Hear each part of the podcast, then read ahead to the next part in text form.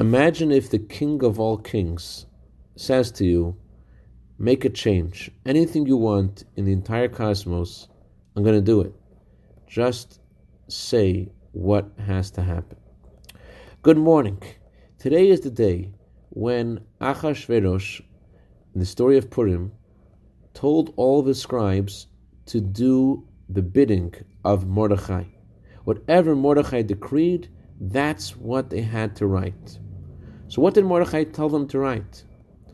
So, the Targum Sheni says he said to write, The Jewish people are the most beloved of all nations, and all of the nations of the world should give honor to the Jewish people.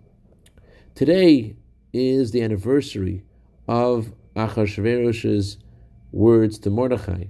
And the Arizal says that whatever the Torah tells us happened on a certain day happens again when we remember it and think about it.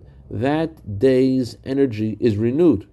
So not the king Achashverosh, but the king of all kings, and not Mordechai, but every single Jew is approached and asked, "What do you want the scribes of the king to do? What do you want the angels to write down as the rule that should happen to the world?"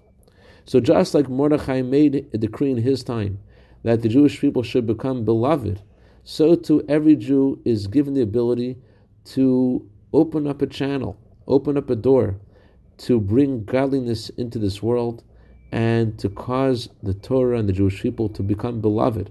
And all of anyone's requests are answered by God on this very special day. I'd like to dedicate our minute of Torah today to Mr. and Mrs. Michal Lazar in honor of the Brit Milah of their son today. May he grow to Torah, Chupa Masim Tovim. Have a wonderful day.